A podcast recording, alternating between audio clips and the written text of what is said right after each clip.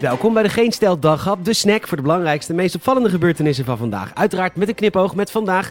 Notulen worden openbaar gemaakt, alle kerken dicht en koning had weer wat te doen. Mijn naam is Peter Bouwman en dit is het nieuws van vrijdag 23 april.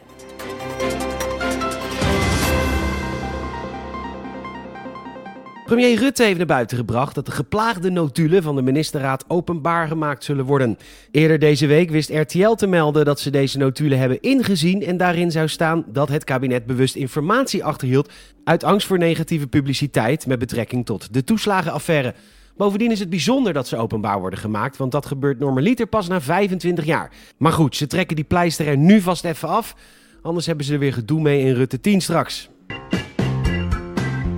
Het kabinet neemt het advies over van de Raad van State dat ook kerken, moskeeën en andere levensbeschouwelijke gebouwen gesloten kunnen worden bij een corona-uitbraak. Dat meldt de Telegraaf. Eerder was het niet mogelijk vanwege de godsdienstvrijheid. Dit zou in feite moeten betekenen dat alles per direct dicht moet. Want als je naar de cijfers kijkt, is het in feite al hel en verdoemenis. En hoewel het fijn is dat de terrassen open gaan, en die ruimte is ook echt nodig voor heel veel mensen, is het toch bijzonder dat de cijfers bizar slecht gaan. De ziekenhuizen liggen vol, inmiddels een operatieachterstand van 100.000. En dat simpelweg door er anders over te praten het land positiever gestemd is. Opeens is er lucht, mensen worden vrolijker wakker, er is een lichtpuntje. En dat is iedereen van harte gegund. Maar het is dan wel even handig als we dan niet naar de cijfers kijken.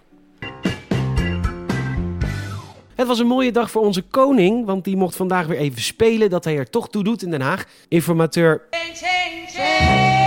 Willink kwam langs om even bij te praten over de formatie en dat zou een zeer enerverend gesprek zijn geweest. Mhm.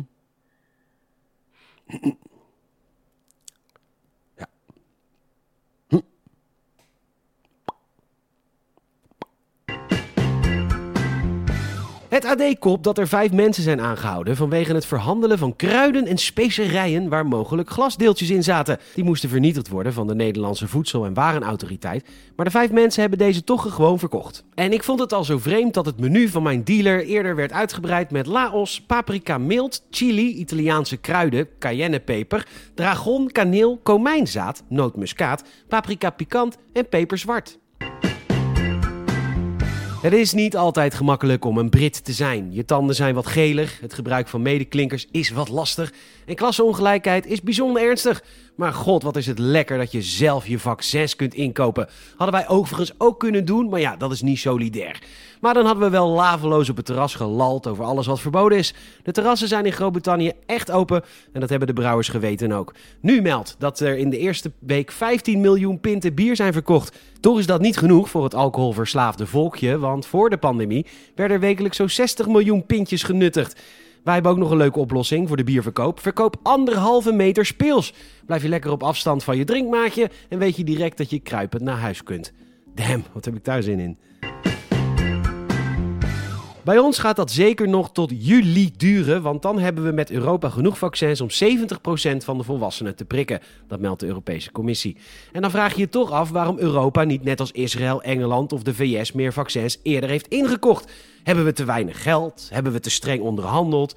Nou goed, nu meldt dat commissievoorzitter Ursula von der Leyen vandaag op werkbezoek was bij een vaccinfabriek in Puurs, dat ligt in België. Daar wordt het Pfizer-vaccin geproduceerd en de fabriek is op stoom.